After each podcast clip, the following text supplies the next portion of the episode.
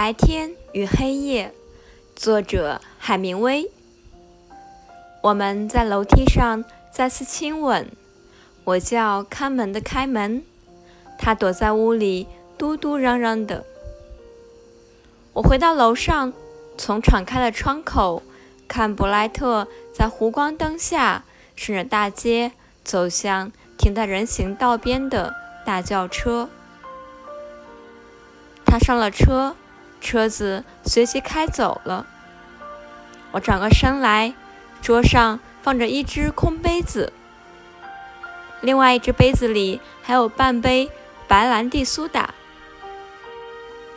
我把两只杯子拿到厨房里，把半杯酒倒进水池子。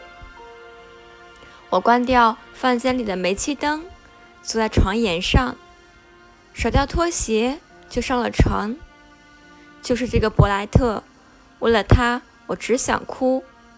我想着最后一眼看到他在街上行走并跨进汽车的场景。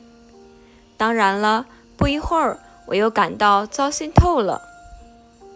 在白天，我极容易就可以对什么都不动感情，但是，一到夜里，那是另一码事了。